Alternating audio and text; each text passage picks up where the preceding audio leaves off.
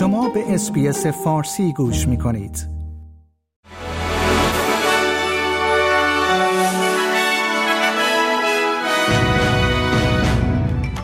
درود بر شما شنوندگان عزیز نیو سرد هستم و این پادکست خبری روز جمعه 8 دسامبر است وزیر امور خارجه پنی وانگ در اوایل سال جدید میلادی پس از اینکه دولت اولین نمایندهش را در هفته آینده به اسرائیل میفرستد از خاورمیانه بازدید خواهد کرد.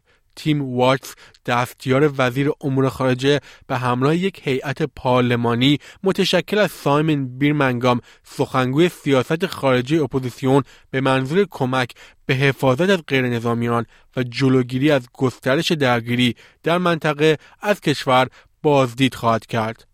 همزمان با ادامه درگیری اسرائیل با شبه نظامیان حماس در نوار غزه انفجارها و شعله های آتش آسمان شب را بر فراز نوار غزه روشن کرده است. ساکنان از درگیری شدید در شرق خانیونس بزرگترین شهر در جنوب غزه خبر دادند. مردی پس از دوبار شلیک با تفنگ ساچمه‌ای در خارج از یک معبد یهودی در شمال نیویورک ساعتی قبل از شروع هانوکا بازداشت شد. مقامات ایالات متحده می‌گویند که در تیراندازی کسی زخمی نشده است.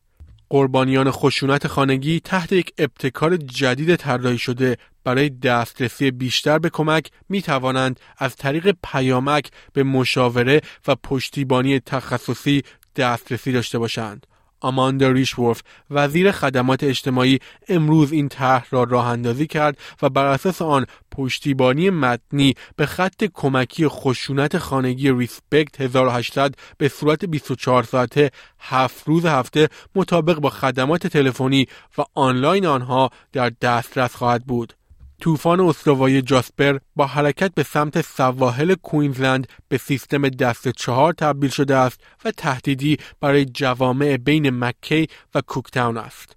اداره هواشناسی گفته است که جاسپر در ساعت چهار صبح امروز در حدود 1250 کیلومتری شرق شمال کاینز بود و با سرعت 10 کیلومتر در ساعت در سراسر دریای مرجانی به سمت جنوب حرکت می کرد.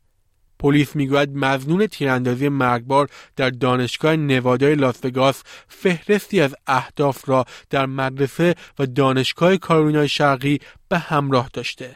کوین مکمیل کلانتر شهرستان کلارک عامل تیراندازی را انتونی پولیتوی 67 ساله عنوان کرد.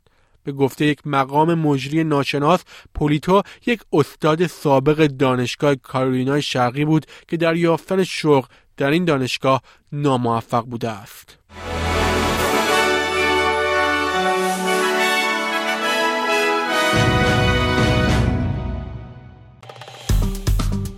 لایک، شیر، کامنت.